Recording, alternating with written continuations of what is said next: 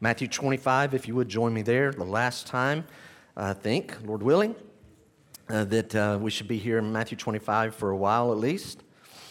Matthew 25. If you're new here, I haven't had a good chance to look around to see if anyone is a first time or second time. If you're second time, you know that we've been going through the book of Matthew uh, and we are steadily moving forward. The section we're in now is chapter 24 and 25 called the Olivet Discourse. And we complete that today. I think this is the seventh message in these two chapters. And we want to cover the last, what is it, 16, 17 verses of chapter 25. Quick review before we read the text. It is a longer text um, with a lot of parts in it. And I'll go ahead and kind of throw this out to you. When we read the text, I hope you will read it thoughtfully. So much so that, like on Wednesday nights, one of the things we learned about Bible study is as we're reading the text, do any questions come up within it? And that's a sign that you're really engaging, really thinking. If you start like, wait, what in the world is that? And what, what does that mean? And, and what's going on? Who are they? And the timing and all of those things. So I want to encourage you in a moment as we read this to be reading it in a way that like you're engaged and like, wow, that, that makes me wonder. But keep moving through, and hopefully by the end we'll be able to answer, Lord willing, most of those from the text and at least biblically in the whole counsel of, of the Word of God. So here's the scene it is the Passover week. Jesus will be put on trial. I know I say these same, same things each week. Jesus will be put on trial in just a couple of days from this time. Uh, it's been an extremely long day of teaching and confrontation in the temple. He has now exited the temple. Back in chapter 24, which these two chapters go together, his disciples, four of them, asked, When what, when will, what's going to happen to the temple? When will that take place, the destruction of the temple? And then, particularly what we're studying now, they ask another two part question What will be the sign of your coming and of the end of the age? What will, be, what will be the sign of your coming and of the end of the age?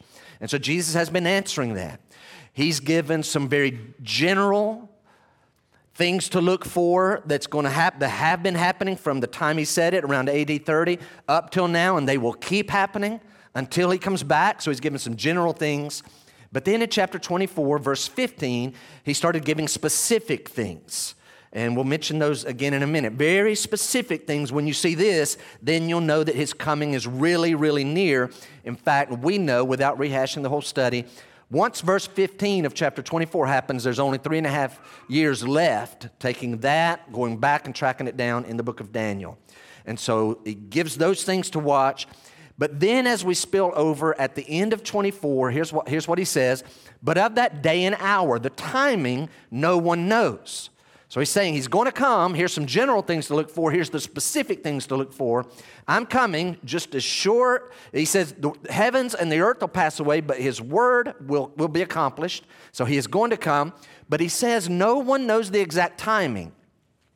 Because no one know, no one knows except God, people on earth, the vast, vast majority will be living then at the time of his coming like they lived right before the flood in Noah's day. And then he heads into this section again at the end of 24 through chapter 25, verse 30, where we finished last week. He had this whole section where he was challenging his hearers be ready. So don't let the fact that you don't know when it's going to happen cause you to like, hey, don't know when it's going to happen. Let's just live life like normal. No, live life abnormally, unusually, always being ready. And then he gave three parables, right? So there was this good, faithful servant who did what his master said. And there, there was a comparison between a wicked servant who didn't do what his master said while he was away. And then the master came back and found the one doing the right thing, found the other one not doing the right thing. And there was commendation for one and judgment for another.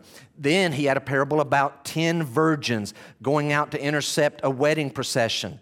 Five of them were wise and took oil for their, their torches. Five of them were foolish. They did not, they had the torch, but had no oil for the torch, and then tried to borrow the others. Could I bar, could we borrow your oil? And the lesson there was no, you have to have your own relationship with the Lord. And then last week, what we saw is the parable of the talents. We use kind of equivalent of our day.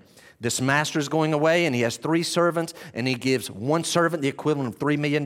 He gives another one the equivalent of $1.2 million, and another one the equivalent of $600,000. The one, the two here, they go work immediately, continuously until the master comes back. They double what was given to them. 3 million becomes 6, 1.2 becomes 2.4. But unfortunately, the other one took what had been given to him and the opportunities that lie before him and just buried it. He buried his one talent that was the equivalent of $600,000. And the Lord put all those parables together, and here's what we concluded. We need to be ready for the second coming of Christ, and you'll only know that you're ready when you are saved and serving. Saved and serving. If you're not saved and not serving, you're not ready. If you are serving but not saved, you're not ready. If you are saved, you say, I know I'm saved, but you're not serving the Lord, you're not ready. The only way to be ready is to be saved and serving. And so now the Lord is going to say what happens when He comes back. So He's going actually beyond the answer to their question. What will be the signs of your coming? And so He's given the signs of His coming. Now He's actually going to tell us what happens when He comes. Let's read these verses. Look at verse 31. Jesus speaking says, When the Son of Man, that's his title for himself, when the Son of Man comes in his glory and all the angels with him, then he will sit on his glorious throne. He will sit on his glorious throne. What kind of person has a throne? Okay, we're already thinking now. Verse 32. Before him, once he's seated on, seated on the throne, before him will be gathered, it's going to happen, all the nations. And he will separate so all the nations gathered, and he will separate people one from another. How? As a shepherd separates the sheep from the goats. So he'll be seated on his throne. He's going to gather all the nations. He starts separating the people one from another, like a shepherd does sheep from the goats. Verse 33. And he will place the sheep on his right. So the sheep represent a kind of people. The sheep will be on his right, but the goats on the left. Verse 34 is a key verse. Then the king will say to those on his right, the place of honor, place of power, there's a reason they've been put there. He will tell them, Come, you who are blessed by my Father, inherit the kingdom prepared for you from the foundation of the world. For I was hungry and I was hungry. Did you catch it? I was hungry, and you gave me food. I was thirsty. Jesus is talking. I was thirsty, and you gave me drink.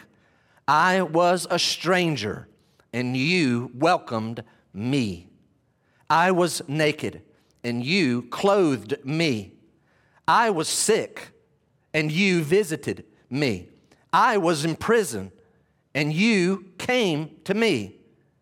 Then the righteous, those are on the left, they're called sheep earlier, then the righteous will answer him, saying, Lord, when did we see you hungry and feed you, or thirsty and give you drink? And when did we see you a stranger and welcome you, or naked and clothe you? And when did we see you sick or in prison and visit you? And the king will answer them Truly I say to you, their question is when? So, verse 40, truly I say to you, as you did it to one of the least of these my brothers, you did it to me. Then he will say to those on his left, those that were labeled as goats earlier, he will say to those on his left, Depart from me, you cursed into the eternal fire prepared for the devil and his angels. One group come into the kingdom that was prepared for you before the foundation of the world. This group depart, you come, you depart from me, you cursed into the eternal fire prepared for the devil and his angels. Why is this happening? For I was hungry, and you gave me I was hungry. You gave me no food. I was thirsty, and you gave me no drink. I was a stranger, and you did not welcome me, naked, and you did not clothe me, sick and in prison, and you did not visit me. Then they also will answer, saying, Lord, when did we see you hungry or thirsty or a stranger or naked or sick or in prison and did not minister to you? When, when did that happen? Then he will answer them, saying, Truly I say to you, as you did not do it to one of the least of these, you did not do it to me. And these, you talk about the, the, the greatest contrast in Scripture. This has to be right there with, with any of them. And these will go away into eternal punishment, but the righteous into eternal life. Did that raise any questions in your mind as we read that? If this was a Wednesday night, I'd give you 10 minutes or 15. We'd have a handout, write down some questions that come up out of this text. Uh, I know you didn't have time to do that. You've only read it once, and you had to read it at the pace, and you had to listen to me read it. You didn't get to hear your own voice in your own. So let me share some questions that came up in my mind as I read this this week a few times, the early times. Number one, here's a, one question When is this judgment? When is this judgment going to take place? Which judgment is it? A second question that came up Who are these people that Jesus calls his brothers? Brothers and sisters is the idea. Who are these brothers and sisters of Jesus? What's their identification. Who are they? What's their description? Third question that I wonder it's not a major one, and I'm not going to be able to answer it, though I'll throw it out again later. Watch. Did the sheep and the goats know who the brothers and sisters were when they gave to them or neglected them? Did they know who they were? Did they know they were these going to be called brothers by Christ? And then I guess the million dollar question, eh, as you read that, if you were really paying attention, has to be so wait a minute, Jeff, does this text insinuate that there's a group of people, a special group of people, who are going to get into the kingdom of God, the kingdom of heaven, the kingdom of Christ, solely based on their good works? Is that not what verse 35 and 36? Come, you were blessed by my Father inherit the kingdom prepared for you from the foundation of the world. For I was hungry and you gave me. I was this and this and this, and you did this and this and this. When did we do that? We don't remember that happening. When you did it to one of the least of these, you did it to me. So come. Are they getting in because of good works? Is that what the text is saying? You already know where we're going to go on that, right? All right? Why would you say that? It's Anyway, we're going to get there. We're going to get there a little bit later, a few minutes. Um, can I throw this out? Anytime you have a difficult passage and an obscure passage, I forget who taught me this, I don't know when I learned it, but when you encounter a difficult, obscure passage, you want to always be sure that you interpret that in light of very clear multiple passages right? Always interpret, man, that's difficult. You don't want to find like one hard to understand text and build your whole theology on that if it just blows away many, many other texts that are crystal clear. So you can kind of already tell what we need to be cautious about as we approach this text. Number one, out of three things we want to notice this morning. Number one, Jesus is the judge and the king.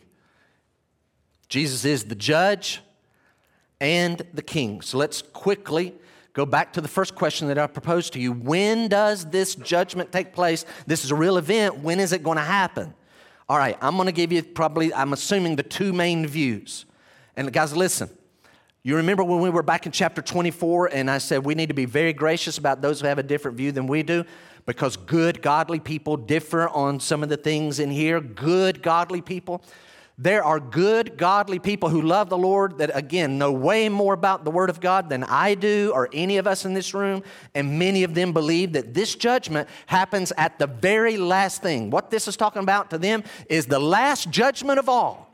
In other words, Jesus has given all these signs of the end times. He skips a lot. Either view I'm going to offer you, Jesus skips a lot. He doesn't just like stop and expound the book of Revelation. There's Revelation comes later. He'll give those details later. So, either way, he's skipping a lot of details, but some say that he is now projecting to the last, like what we would call the great white throne judgment, the last judgment of all. That's what's being described here. That's not the view I'm going to propose. That's not the angle that I'm going to kind of go from today, but it is a legitimate one. That is perhaps what's being put forward here. Some of those, many of those that believe that, what they do is they, they view references in Scripture to the thousand year millennial kingdom as just symbolic. Not all the ones who hold that view that I just said see that, but many think that language about the thousand year millennium, that's symbolic, and really we go from here, Christ come back, this judgment, we jump right on into eternity. That's one view that a lot of people hold. But here's another view that I'm going to propose to you. And to me, it really makes sense and it flows well. You're not going to see it on the screen, so I hope you got your Bible open. Flip back to chapter 24. Flip back to chapter 24. Let's go back to those specific things because I'm going to propose that all those parables and the be ready part was kind of like this, this uh, oh, parenthetical section so I'm going to propose that what we're looking at in verse 31 of chapter 25 is actually kicking us back to verse 31 of chapter 24. So let's flip back to that area. You want to see you want to be able to see chapter 24 verse 29. We're going to hit it because there's words there. So here was the question. What will be the sign of your coming? Jesus says in verse 15 of 24, when you see the abomination of desolation, we know from Daniel, again, not repreaching that, there's going to be a final seven year section of time where the Lord is going to especially deal with the nation of Israel. But then this abomination of desolation, once it hits, we know there's three and a half years that are left. So that's a specific thing to look for. And then he says, after that, verse 21 of, the, of chapter 24, he says, after that, there's going to be great tribulation after the abomination of desolation. And now look at verse 29. You see verse 29? Not on the screen. Immediately after the tribulation of those days. So, abomination of desolation, great tribulation. So now he's saying immediately after. So now we're jumping ahead toward the end, apparently the last few months of the great tribulation. Verse 29 starts happening, and there's going to be a whole series of things that are going to happen at the end of the tribulation. Let me read verse 29 quickly in 30, 31. Immediately after the tribulation of those days, the sun will be darkened. Be looking for that he's telling them. The moon will not give its light. The stars will fall from heaven. Things are literally falling from the atmosphere. Why? Because of the next phrase. The powers of the heavens will be shaken. So the powers of the heavens that holds everything in place, that's shaken. Christ is relaxing. Things are, allow, uh, are being allowed to come into the atmosphere and fall to the earth, and devastation is happening. Verse 30, here's another thing to look for. Then will appear in heaven the sign of the Son of Man. And then all the tribes of the earth will mourn. These are real things. You catch these words immediately after, and then the word then, and then the word then keeps coming up. Verse 30, uh, verse 30 in the middle. Then all the tribes of the earth will mourn, and they will see the Son of Man coming on the clouds of heaven with power and great glory. This answers the question what's the sign of your coming, this is what to expect. Verse 31 even. He will send out his angels with a loud trumpet call, and they will gather his elect from the four winds, from one end of heaven to the other. And then Jesus pauses and says, Nobody knows the time. You need to be ready at all times. Here's what readiness looks like. Now, with that in mind, skip over back to chapter 25, verse 31. When the Son of Man comes in his glory, and all the angels with him, then he will sit on his glorious throne, and then this judgment occurs. If you're taking notes, write this thought. This judgment takes place at the end of the tribulation and immediately just before the millennial kingdom. That's why some of your Bible, mine right here in front of me, it says the little label here, not inspired, says the final judgment. I don't believe this is the final judgment. We've titled today's message as the judgment of the nations. There's a big difference between those two. There's a thousand year difference between those two. This one is the judgment of the nations at the end of the tribulation period, just before the millennial kingdom. So that's kind of the when. When is this judgment taking place? Now, with that in mind, would you look at verse 34? Because Jesus does something he's not done the entire time in, in all of the book of Matthew. You see verse 34. Talking about himself, he's seated on the throne, the nations are gathered, he's separating. Then the king will say to those on his right, catch it? Then the king. Hey guys, this is the first time Jesus has referred to himself as the king. He's used parables that have his father as the king. Pretty soon, Pilate is going to ask him because the nation of Israel is accusing Jesus of calling himself the king. Obviously, anyone who's the Messiah will be the king. But Christ, for the first time, by the way, he'll tell Pilate, it is as you have said. But here, privately, his, his disciples, Jesus now, very clear, crystal clear, refers to himself as the king, and we know he's the judge.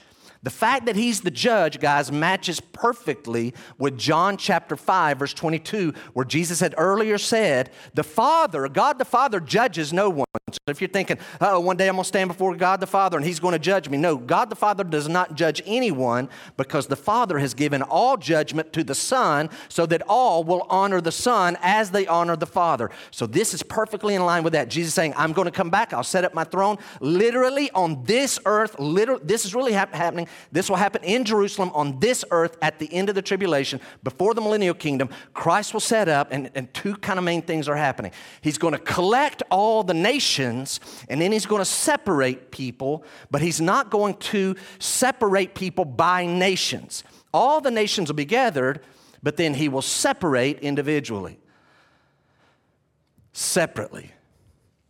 The judgment there will be on an individual basis. Just as a quick aside, I want to offer. Did we get that last note? Yes. Just, okay, great. I, I'm, this isn't a, a, a real insight. This is obvious.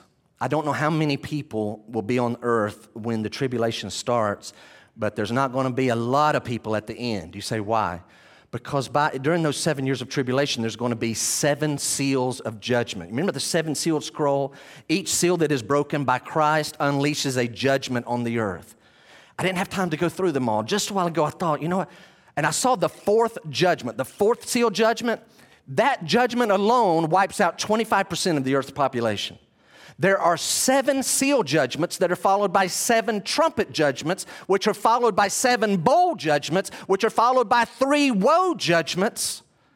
So the population is just dropping, dropping, dropping. On top of that, Christians are being martyred for their faith, persecuted by the Antichrist, so they're dying. And then you have this thing called the Battle of Armageddon, where the armies of the world are going to come together and they're going to try to bottle up and, and, and really take, wipe the Jews out once and for all. And no doubt other nations are coming to fight the Antichrist army. And then they're going to see Christ and they're going to try to just turn probably their joint efforts on Christ. And they're all going to get wiped out. And then the Lord gathers what's left and He gathers them so that he can separate them. Again, not, not separating by nation, not like Americans are over here. No, all in America, every island will be void of people. Every continent, every island, all people who are left will be there around Christ, and a certain group will be put on the right, and a certain group will be put on the left. And I dare say you can expect the one on the right will be much smaller. This will be predominantly children, no doubt women, and older folk, maybe a few middle aged men that somehow didn't get involved in the war, maybe a few. And they're separated. Last thought before we go to the second point. This judgment is individual, but what Christ keeps hammering away, guys, there's only two groups. Ultimately, there's only two people, two types of people. He's talked to us through this book. There's the wheat and there's the tares. This phase of the kingdom is like a boat over there and a boat over here, and they have a dragnet between them, and they're working through the Sea of Galilee, and they, they wrap around and they bring all these fish up to the shore, and in the nets, all kind of fish. But eventually, at the end, the Lord says the good fish will be separated from the bad. So there's only good and bad fish. There's the sower who sows seed, and the seed falls on good ground, and three types of bad ground. So ultimately, there, there's three types of bad ground there's bad ground, and there's good ground.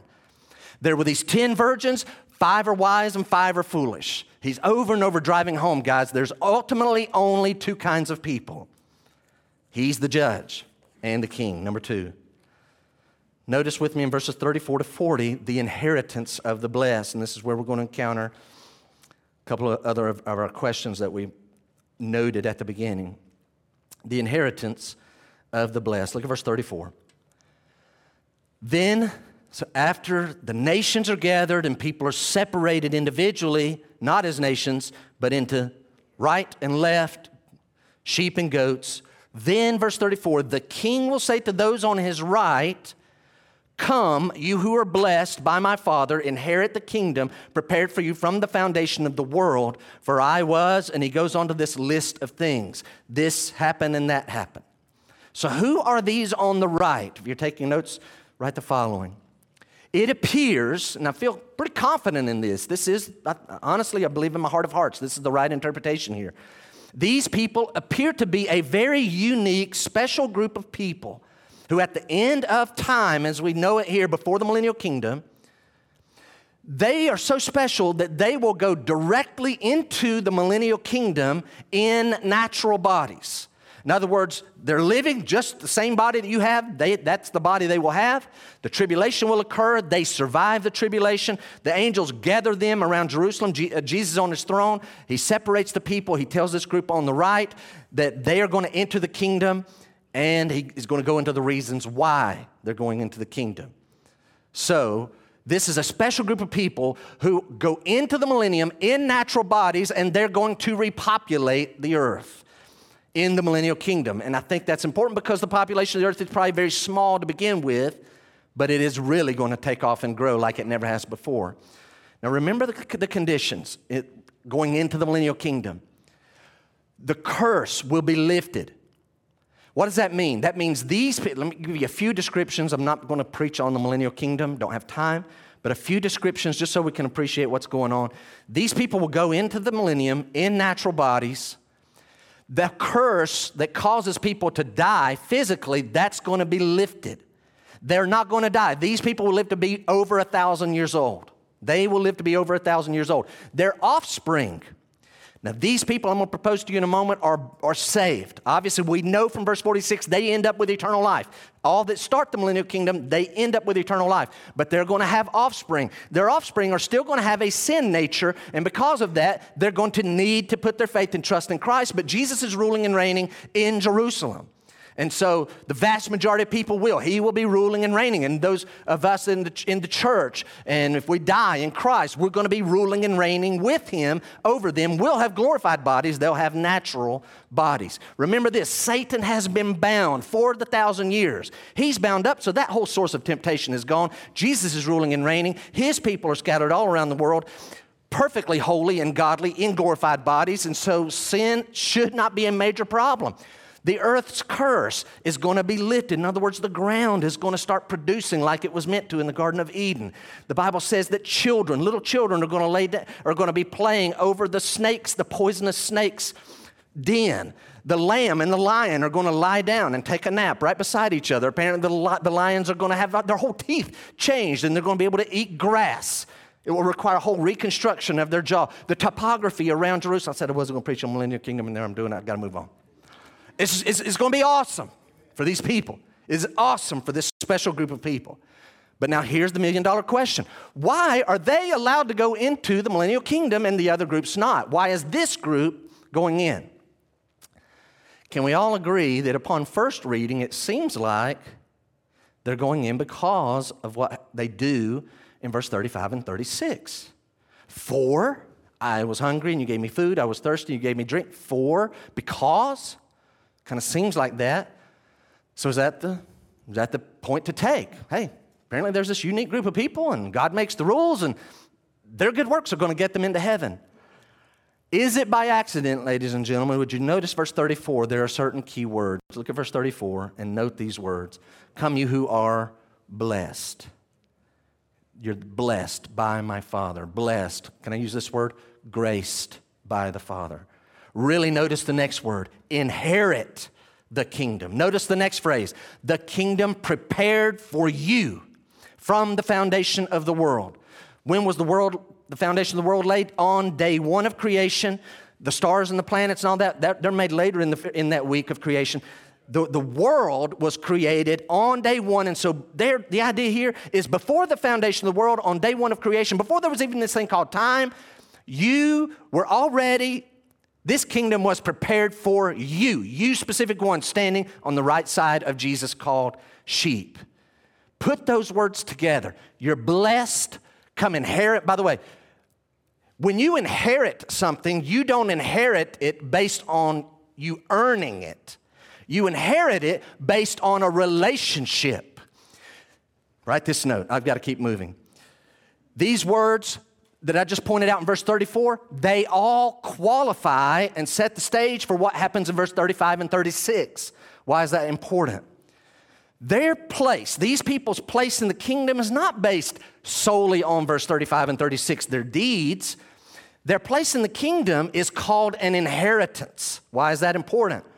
Their inheritance means that their place in the kingdom is based on them being chosen by the Father and blessed by the Father before time began and adopted to be adopted into God's family. In other words, yes, they're going to be born into the family because the Bible talks about you must be born again. Have you been born physically? Yes. Have you been born physically and spiritually? You have to be born again, but also we're adopted into the family of God. This unique group is so blessed by God that there, before the world began, they've been chosen and this kingdom was prepared for them.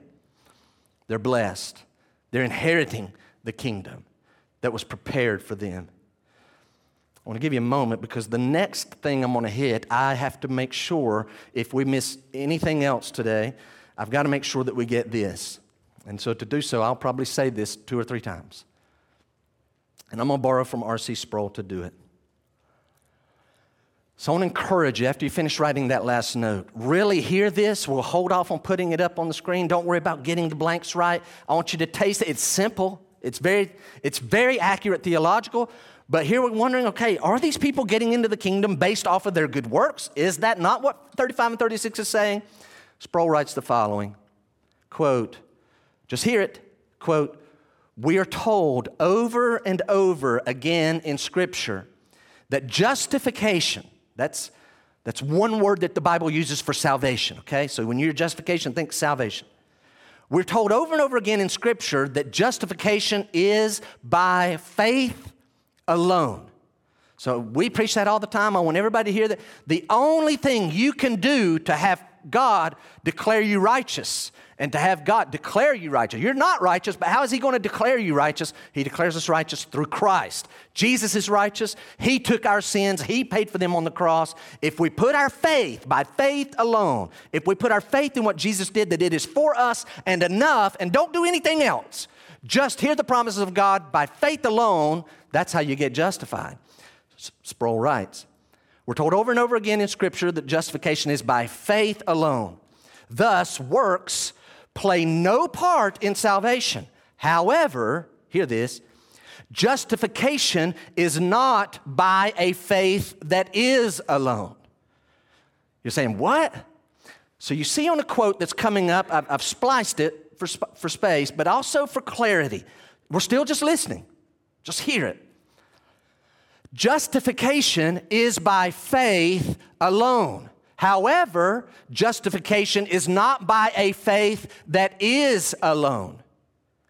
If you end up with only what you think is faith and there's nothing else happening around your faith, then you don't have the right kind of faith. It is only by faith alone, but it is not by a faith that ends up alone. He continues, again, still listening. He says, It is not by a mere profession of faith. Hey, what makes you think you're going to heaven? I'm trusting Jesus and Him only. Are you sure? Do you know there are people, perhaps sitting here, that know that answer in their head? That's the right answer. They know the answer in their head, but they do not have actual faith. They know to say about faith and they know to profess faith, but they don't actually have the right kind of saving faith. You say, How do you know they do or do not? He continues. I'm going to back up a touch. However, justification is not by a faith that is alone. It is not by a mere profession of faith. Here it comes. Anyone who possesses, possesses saving faith immediately begins to do good works. That's a fact. He continues. We are not justified by our works in any way whatsoever, but we are justified to good works, according to Ephesians 2, verse 10. We are the workmanship of Christ, created in Christ Jesus for good works, which God has prepared beforehand that we should walk in them and accomplish them. So, hear the whole thing again, and then I'm to have it put on the screen. Okay? Yep. Hear it one more time, and then I'll try to give you time to write. We are told do these people go into the kingdom? Because, man, we know they end up with eternal life. Sounds like these people get in because of works. We're told over and over again in Scripture that justification is by faith alone. Thus, works play no part in salvation. However, justification is not, by, is, is not by a faith that is alone. It is not by a mere profession of faith. Anyone who possesses saving faith immediately begins to do good works. We are not justified by our works in any way whatsoever, but we are justified to good works. Hey, before we put that up, I want to chase it with a, a quick quote from MacArthur because it'll add just a little more clarity. MacArthur adds the good deeds that are commended in Matthew 25, verses 35 and 36. Catch it. He says, Those good deeds that are commended are the fruit, not the root of salvation. Catch it again. Those good deeds, well, why did they do that? That's what got them into heaven, isn't it? That's what got them into the kingdom and ultimately into eternal life, isn't it? Nope. They're the fruit, not the root of salvation. You guys give me some feedback real quick, like literally say the answers. Give me a synonym for fruit. These good deeds that are commended, they're the fruit of salvation. They're the result. They're the They're the actions because of salvation. They're the give me another word for fruit. They're the the product, byproduct, the result. Uh, uh, again, you said the evidence. Y'all catch the difference? Now, give me a synonym for this. They're not, these, these good deeds that are commended are not the root of salvation. What's a synonym for root? They're not the root, they're not the, the source. Yes, they're not the cause. Do you understand what's happening below the surface is what causes what happens above the surface? Why did these people do what they do in 35 and 36? Because they had faith in Christ and that drove them. They have faith and love that Christians have for one another. That's how we know we've got to take the whole counsel of God here and put it together. Now let's write the note, the spiced up note that I hope does not do damage. I think it gets the point across that Sproul wrote to us. Justification is by faith alone. Faith alone. That's all you have when you get saved. But if your faith ends up staying alone, then you never got saved. It must end up producing good works. And that's how you know I had the real faith. Anybody can learn a theological answer to somebody asking them how they know they're going to heaven. As you're writing that, let me add to it quickly. Christians will love each other. Christians will love each other. That's why this is happening. John chapter what is it, 13, verse 35. Jesus says, A new commandment I give unto you. Right before that, he says that. Now he says, This is how all men will know that you're my disciples, because you love one another. As you're still writing, I'm gonna, I'm gonna flip over and read something real quick while you're writing that. Listen to how James says it, and actually catch how James, what he tags it and how he explains it. Watch this. James chapter 2, verse 14. As you're finishing writing, James says, What good is it, my brothers, if someone says he has faith? Hey, how, how, how, are you going to heaven? I have faith in Jesus. What else? Just faith in Jesus. What good is it, my brothers, if someone says he has faith but does not have works? He never ends up having any works, good works in his life. What good is that? He writes. He asks a great question Can that faith save him? He says he has faith. He's got the right theology. I, am trusting Jesus. But no good works occur. James asks, Can that, can I add the word kind? Can that kind of faith save him? And guess what example he uses right after, after saying that? Well, it's going to sound like Matthew 25. James says, If a brother or sister is poorly clothed and lacking in daily food, and one says to them, Wow, they're lacking clothes and food. Go in peace, be warmed and filled. They say, Go in peace. I want you to go in peace and I want you to be warmed and filled. It Looks like you don't have enough clothes, you don't have enough food. Go be warmed and filled. Without giving them the things needed for the body, James says, What good is that? I'm going to heaven because I got faith in Jesus. But we see no results. We see no fruit, no evidence. There's no byproduct of it. All you have is a theological answer. He finishes by saying, So also faith by itself, if it does not have works, is dead. You just have dead theological answer. You don't have real faith. Did I beat that into the ground enough? God's people, true believers, show love to each other. Go read, not, not now, go read Acts chapter 4. What do you find? The church loving on each other because when they have needs, they sell their stuff to help meet the needs of each other. What do you find in 2 Corinthians chapter 8 and 9? A collection is being made for the poor saints back in Jerusalem by other people who are themselves are poor because Christians love each other. Matthew chapter 25. Let's quickly finish, uh, not finish, but move forward into the second point. You ready? So here's our next question.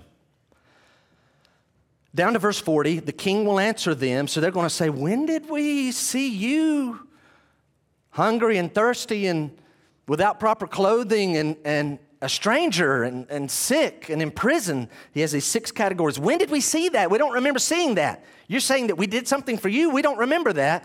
Verse 40 The king will answer them, Truly I say to you, as you did it. It was as you did it. You want to know when? It was as you did it to one of the least of these, my brothers. You did it to me. So now we need to know who are these brothers?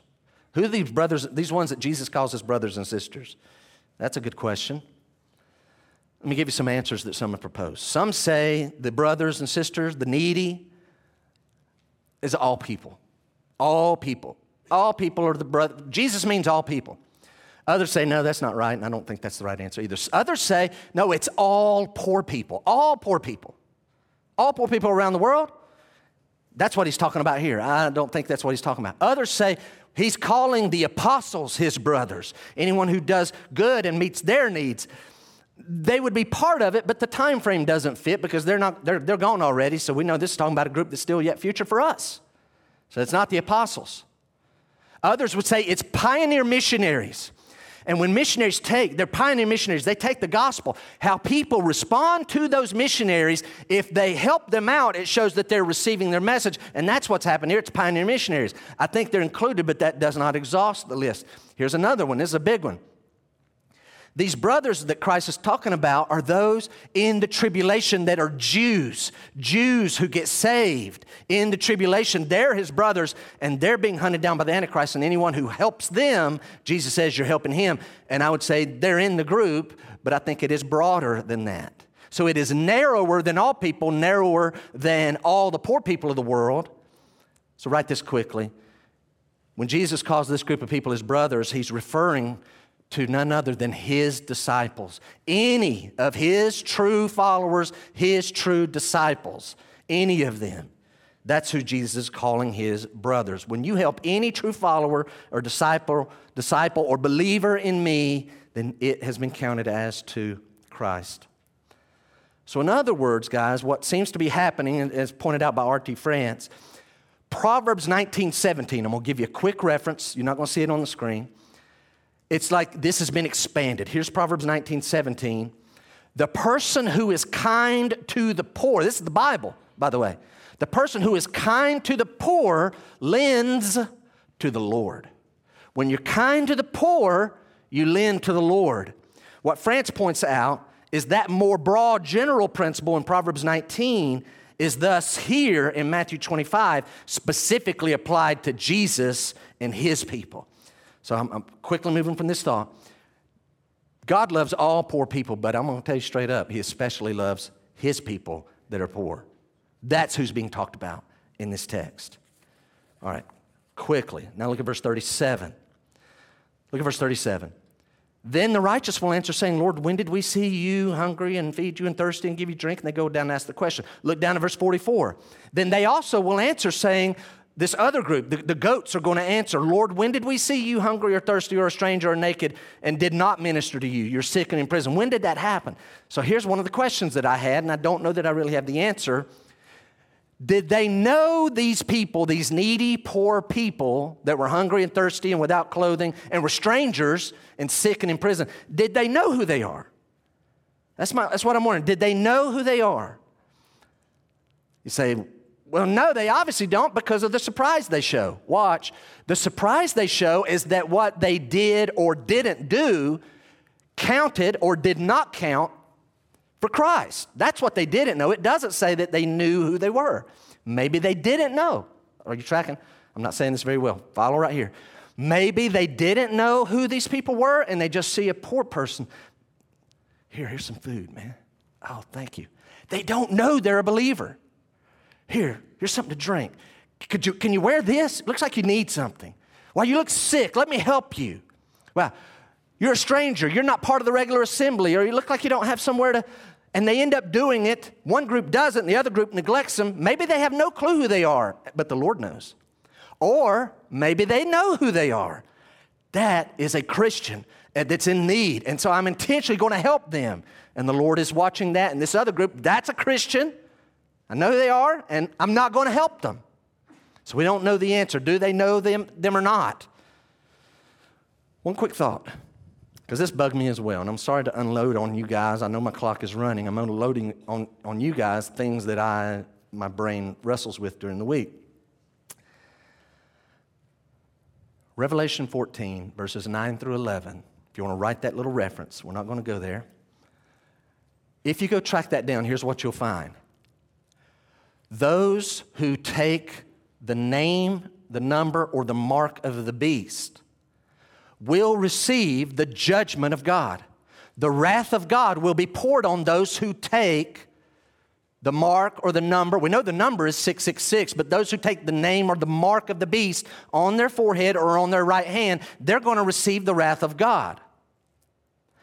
I'm going to propose to you, I know for a fact Based on that, that those people end up receiving wrath, I know that the sheep here in the tribulation do not receive the mark or the name or the number of the beast. You say, how do you know that? Because our text tells us that they end up with eternal life. And so they don't receive the wrath of God, so that tells me they don't take the mark. Now, y'all help me out. Why would anybody take the name or the number or the mark of the beast? Why does anybody take it?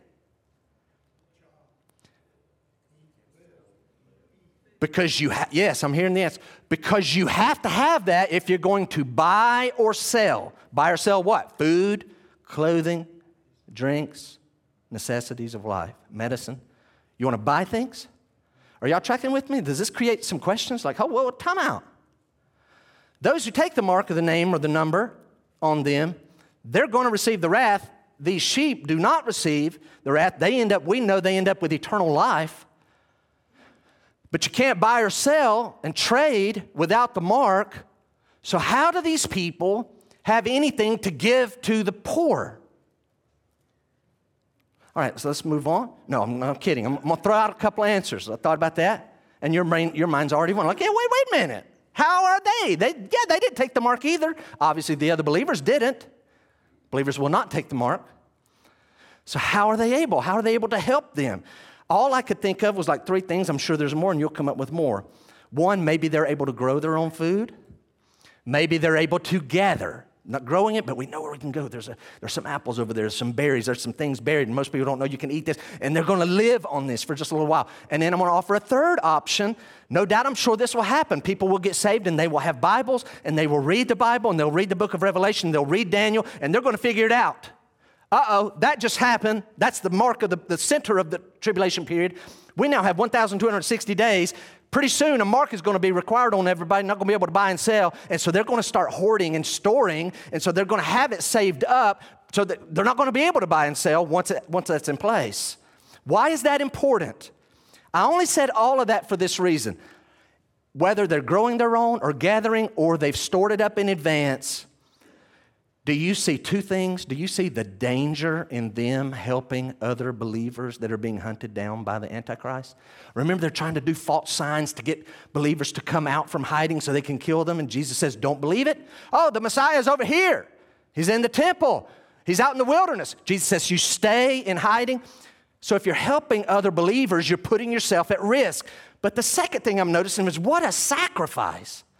If you know we, my people, we've got to live this long if we do make it, we have to have this much, and then you see other needy people and you start giving them things that they need, it's depleting your supplies, what you're growing or gathering or what you've set aside. That's why Jesus says, I've been watching the whole thing. I know what it cost you. You were putting yourself at risk and you were doing this at a great sacrifice. You come on in to the kingdom. You're blessed for this reason. That's the fruit of their salvation. So, just before we hit the third point, I want to ask you after all that Jesus has done for you, I'm talking about Jesus. If you saw Jesus and you know that's him, and you saw him hungry and you have food, would you give it to him? Think. Jesus is hungry. I see Jesus. I know Jesus is hungry. Would you give him food? You should be saying, Well, absolutely. If you knew he was thirsty, would you give him something to drink? Sure. If you knew he needed clothing, would you give it to him? Yes. If you knew he was the stranger at the, at the assembly, no one knows, no one's welcoming him, but you know who he is, would you welcome him? Of course I would. I would love to have the opportunity to do anything for Christ. Great, I'm glad you all agree. Write this note. Jesus' whole point in this section is that He is God. And as God, He doesn't need anything from us. He doesn't need anything from us. But He is so connected to His people that if you want to do something for Him, yes, I'd do anything for Him. If you want to do something for Him, then He counts any kindness done to any of His brothers and sisters in Christ, any of the other believers. He counts anything you do for those needy people as if it was to Him. He doesn't need it, but He says, You do it for them, it's as if you've done it for me, and I'm taking notes. Hmm. So, what that now tells me is the needy people in our path this coming week, maybe even today, they very well may be followers of Christ. You may be led and want to help them, whether they're a follower of Christ or not. But especially if you find out, well, those are believers, and I see the need and I have it. Guys, y'all understand what Jesus has done here? This doesn't take a lot of skill. These are simple things. You don't have to have like great talent. You just have to have some resources and the willingness to do it. Like, what? I can do that. Here, here's some water. Here's some food. Here's some clothes. What if one of God's favorite people, and I'm comfortable using that term, what if one of God's favorite people is the stranger that's sitting just a few feet from you right now? Will you just let them walk out of here? I can't welcome them all. They may not come to my door. Are you going to let them walk out? When I was a stranger, you welcomed me. They didn't. Number three, the fate of the faithless and the heartless. We'll be to verse 41 in a moment. But first, quickly, just some general things of this section. Actually, you know what I'm going to do? Let me read verse 41 through again. Let's read it and taste it, all right? I'll go quickly. Then he will say to those on his left, Depart from me, you cursed, into the eternal fire prepared for the devil and his angels. For I was hungry, and you gave me no food. I was thirsty, and you gave me no drink. I was a stranger, and you did not welcome me. Naked, and you did not clothe me. Sick and in prison, and you did not visit me. Then they also will answer, saying, Lord, when did we see you hungry or thirsty or a stranger or naked or sick or in prison and did not minister to you? Do you catch the tone there? What are they implying? Wait, wait, wait, wait. When did we? They're implying we didn't know. Can we have another shot? Can we have another chance here? We didn't know that was you. That's in essence what they're saying. Verse 45 He will answer them, saying, Truly I say to you, as you did not do it to one of the least of these, you did not do it to me, and these will go away into everlasting punishment, but the righteous into eternal life real quickly. This section tells me that people are going to be judged for at least these three things. So be ready. People will be judged for doing the things they were supposed to do. You did these things and you were supposed to do these things. That'll be a good verdict. So we've seen that. But it also tells me that people will be judged. You did these things and you were not supposed to do them. You were not supposed to do these things, but you did them. And so that's a committing of a sin. There's a commission of sin. But there's also going to be a judgment of you did not do these things that you were supposed to do. Do you see the difference? Judgment is for you did these things you were supposed to do, get a good evaluation. Then there's this you did these things you were not supposed to do, and then there's you did not do these things that you were supposed to do. You didn't do them. You have omitted, and by omitting this action and neglecting it, you have committed sin, and we're going to give an account for that. So here we have two groups before us. Write this note quickly. One group did things They did a lot of things. We saw that in verses 35 to 40. One group did things that was an evidence of their faith and their love. The other group, unfortunately, did one word nothing. They did nothing. They're not on trial here for what they did that was wrong, it's what they didn't do. As you're writing that, I'm going to borrow from William Barclay. He writes the following The whole attitude of those who failed to help was if we had known it was you, we would have gladly helped. But we thought it was only some common man who was not worth helping. If we'd known it was you, can we have another shot here? We didn't know that was you. Hey, guys, is that going to be any of us on the day of judgment standing before the Lord being evaluated? Remember that one and that one and that one? They were always in your path. I didn't know that was you. I didn't know that counted as if it was to you. Barclay continues, and this one's actually in your handout. He says, There are those who will, this is the group in verse 44. He says, There are those who will help if they are given praise and thanks and publicity. But to help like that is to not help. It is simply disguised selfishness. It's just disguised. Oh, wait, are people going to know that I'm doing this? What the Lord is really commending is the unknowing act of kindness and love and faith. The unknowing is just, I, I, just feel like I have it, you need it, I'm supposed to do this. The Lord is taking notes. One group's omissions exposed their heart because they saw the same need as the other group. This group did something and this group did nothing.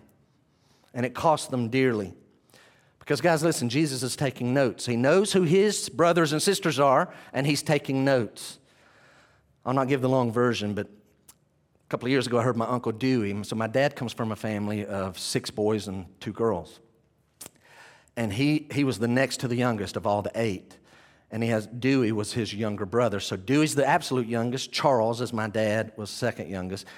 And then, so I forget, I don't know how the, the older girls are mingled in with the two older brothers. So the boys go, went Jack and Lewis, and then there was Harold and Clarence and Charles and Dewey. So my Uncle Dewey was talking about, this would be 70 years ago, over 70, was probably about 74 years ago. Uh, no, no, about 60 four years ago. This is in Fairview, North Carolina, just outside of Asheville. So Dewey was a freshman at AC Reynolds High School. And I forget the details, but he remembered it well. He says the upper class guys would always do something to the freshman boys. I forget what it was, probably something we probably don't need to talk about in here. Upper class boys in high school, they're, always, they're going to work their way through and they're going to get all the freshman boys. Well, Dewey had already decided. And Dewey's a strong guy. They call him Big Arm. That's, his, that's when we go bear hunting. His nickname on the radio is Big Arm. There's a reason. He's, he's strong. Dewey's a ninth grader. And sure enough, they caught him in the locker one day, and here comes probably eight or nine of the upper class boys, and they're going to do whatever it was to him. He made up his mind, he's going to put up a fight. They're not going to just do it to him without a fight. And so he backed up on a wall and he, made, he started defending himself. And all of a sudden, he says, I just looked up, and from the back, there's this group of guys. Some of them are getting thrown off and somebody's swinging. And he said, Look and behold, Charles. Now, my dad's two years older, so my dad would have been a junior, coming in and knowing what they're doing. He said, The next thing I know, Charles is standing beside me, and we're swinging and fighting. Those guys decided it's not worth it, and they ended up leaving me alone. Why? His whole point was that we're brothers. I don't know when he said it, he said it at his uncle, uh, my uncle Harold's funeral. That's where he said it at. How we were brothers and we fight for each other and we defend each other. Listen, there is no elder brother like the Lord Jesus Christ, and he's, he's, he's keeping notes at all times. He's noting who does something good for his brothers and sisters, and he's noting who does something wrong to his brothers and sisters, and he's a whole lot more powerful than any other elder brother. He's ta- Where are you going to be caught in all of that scene? Let's finish back in 41 and 46.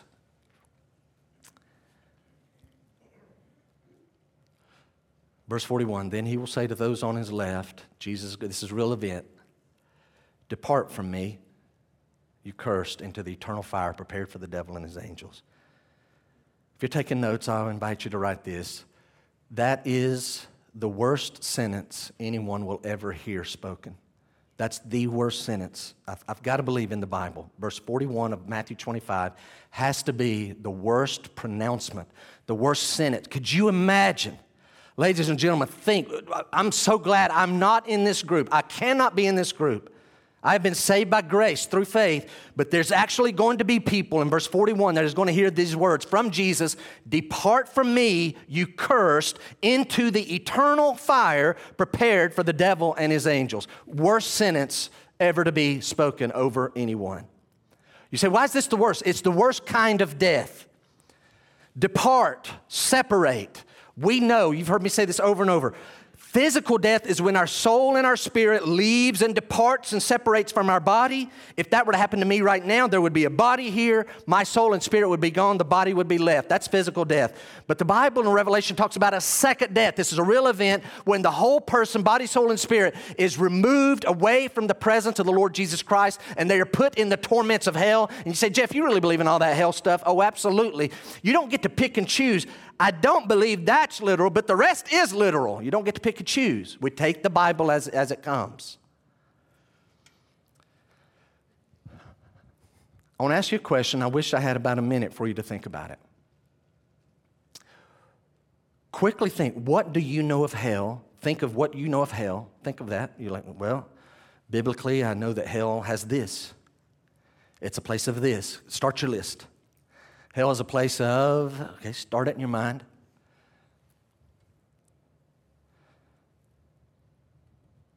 Because here's my question To you, to you, to you, if you had to narrow it down, what do you think is the worst aspect of hell? What is the worst aspect? Let me offer some characteristics of hell. Hell is a place of flames, real fire. Hell is a place of torment. That's the word torment that's used. Darkness. Regret, major regret. Awareness of loss. These people are aware of lost opportunity. Worms, I don't even know what that means. It's a place where the worm dies not. It's a place of isolation. It's a place of raging thirst, a place of weeping and wailing and gnashing of teeth loathsome of themselves. Why did I let this happen? Again, here's the list flames, torment, darkness, regret, isolation, raging thirst, weeping, gnashing of teeth, awareness of lost opportunity, and worms. And there's more things. Those are the ones that came to my mind yesterday morning. Of that list, what is the worst of that? What's the worst uh, thing about hell? I want to propose to you it is none of those one things. No one part of those are the worst thing about hell. You say, then what is? Write this down. It must surely be that hell is eternal. That's got to be the worst thing. You say, what do you mean? Perhaps worse than any one part of its torment will be knowing, knowing that there's no hope of it ever ending. Guys, you understand, if I had to go to hell for one minute, it would be absolutely awful. Could you imagine 60 seconds in that condition? Screaming, falling, flames, torment, raging thirst, weeping, wailing, gnashing of teeth. I mean, just awful for 60 seconds. But if I could know that it's over at 61 seconds, you say, well, Jeff, that the Bible does, I know. It doesn't say like after a hundred years or after a thousand years. No doubt it is. No, the worst thing has to be knowing that it never will end. There's no end to this. Write this down. To eventually be annihilated. Can I just be annihilated? Oh, that would be a welcomed option, but it's not one of the choices. It's not part of hell. And I know I'm now hitting something that a lot of people say don't even preach on it. Just skip it. Hit it real quick and leave and say the last prayer and let's go home. Jeff, we don't take this literally. Good Bible teachers, otherwise, don't believe in the, the literality of this. Years ago, 35, 40 years ago, I had a cousin. He tried to convince me. So he's writing that. Here's what my cousin tried to convince me. We, would go work on jobs together every now and then. And I was in my, like 15. I was already called to preach. Didn't know much about the Bible. A lot less than I do now. Still don't know much that much, that much. Still don't know that much about the Bible. But I remember him saying, Hey, Jeff, you, you know that no one actually ends up in hell for eternity. No one ends up, no one's, no one's actually in hell for eternity. I said, Oh, yes, they are. He was older than me. He'd already studied it out and had his opinion, and I, I'm thinking, that's not what I've heard. And here I'm like 15 thinking, now my pastor, Pastor Lewis says.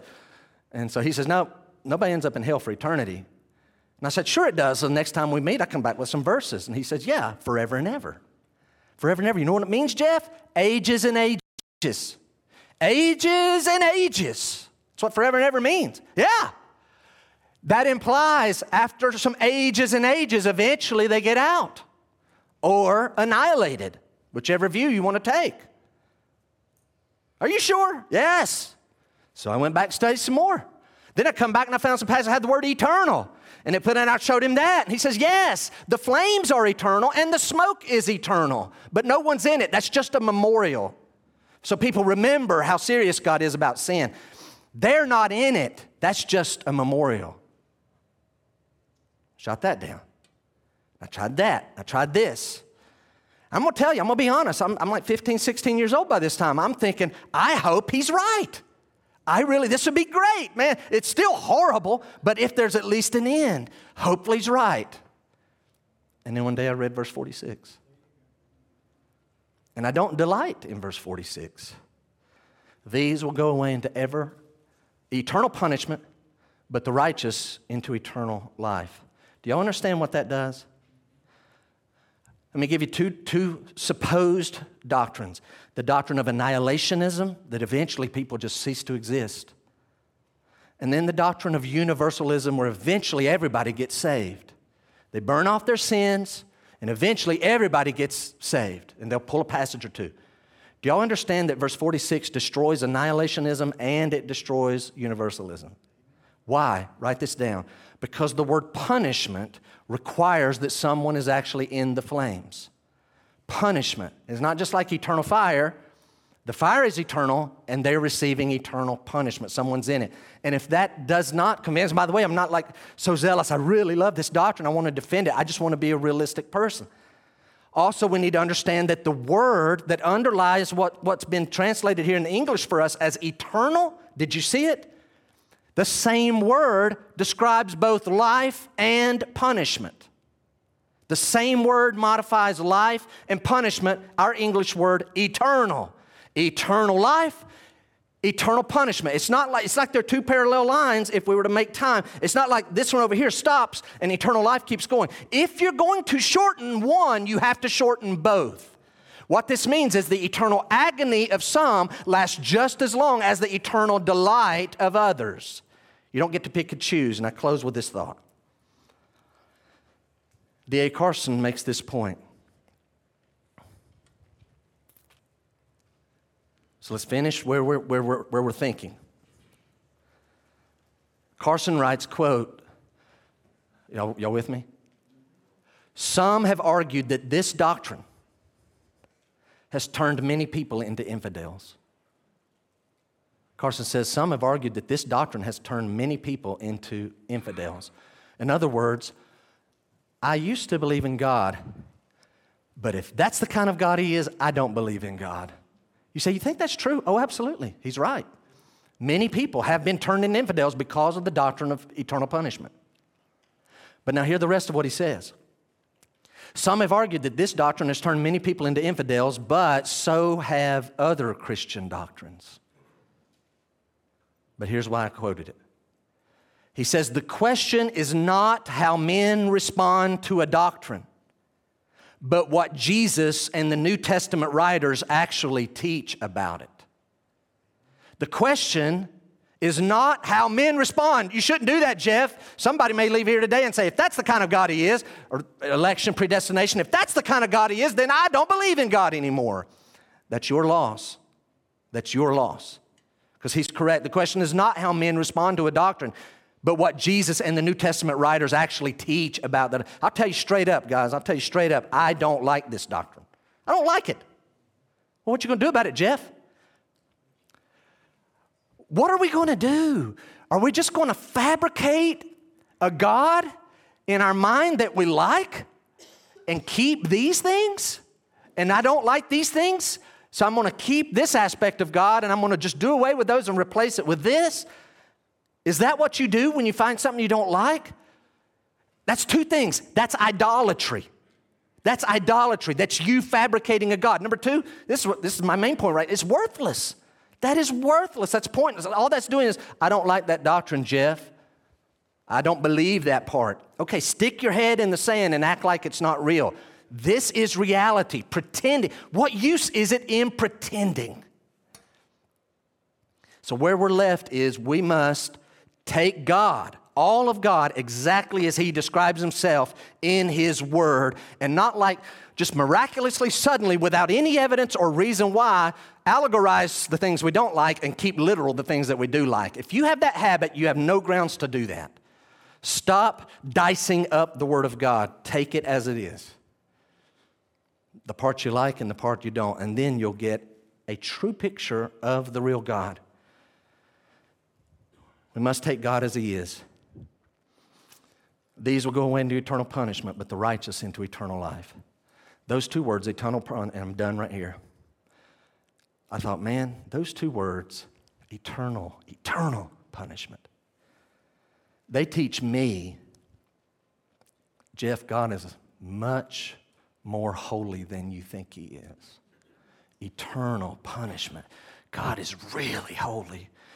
Listen, it tells me God is much more just than I think He is. I don't like this doctrine, but this is what we have. God is way more just and way more holy than I think He is. Here's what else it tells me sin is far worse and more evil than we think it is because, in God's view, it demands eternal. Me, that's, that's, that's way out of proportion, Lord, but God knows everything. I don't. I just have my little human knowledge, my little human perspective. God sees everything. Here's what he's saying Jeff, sin is worse than you think.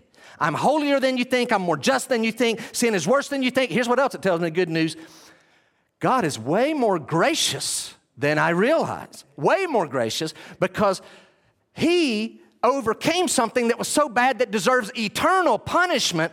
He loved me that much. He sent his son to save me from that. And that leads me to the fifth thing salvation is way more precious and priceless and valuable than I ever thought it is because I'm never going to take part in eternal punishment. I'm going to have eternal life. Like that's valuable. You can't put a price on that. Like this matters. It's about eyes closed. It's about eyes closed. I'm going to ask you quick questions. Do the words saved and serving, saved and serving.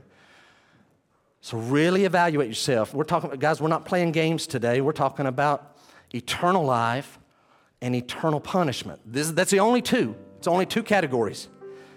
You will end up having one or the other. Are you saved and serving? Does that, if you, if you don't serve, then man, do you just have that professed faith that doesn't really have a possession of true faith? Can that kind of faith really save you? James asks. The implied answer is no. The kind of faith that never leads to good works, that's not real faith. We're talking about eternal life and eternal death, eternal hell. Are you saved and serving? If you have any doubt, you need to, you need to talk with us. You need to talk with us today. Don't leave with doubt. We're justified by faith alone, faith alone, but not by a faith that is alone. True saving faith, ladies and gentlemen, will be accompanied to different levels, but it will be accompanied by good works. Do you, as you look at your life, can you look and say, I'm not trusting my good works, but I can look back since the time I got saved. God has changed my life. I now do things that I didn't do then. I have the love of the Lord. I find myself just wanting to do. And we have examples in Matthew 25.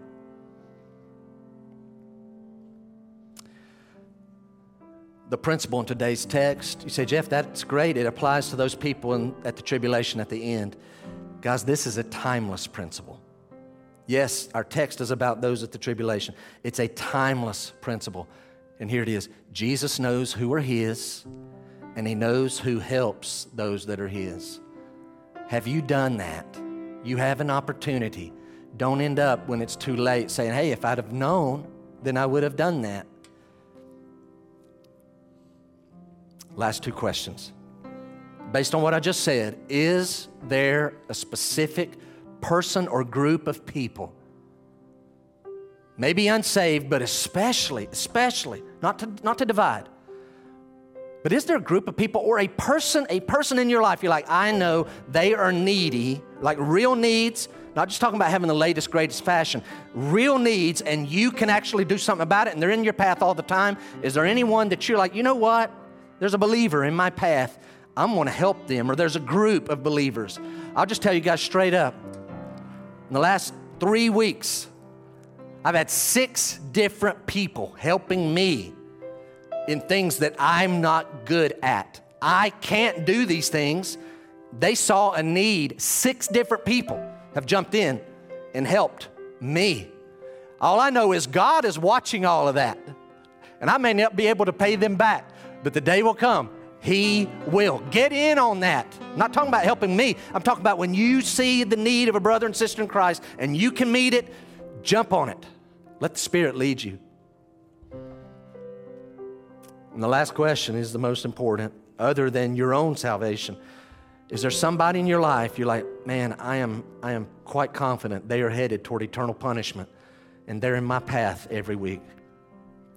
Would you start praying that the Lord will give you an opportunity to share the true gospel and at least give them a chance to hear it clearly? And maybe He'll use you to lead them to Christ. Would you stand with me this morning? Father, it's a heavy text. Lord, we acknowledge that and had some questions that are not easy.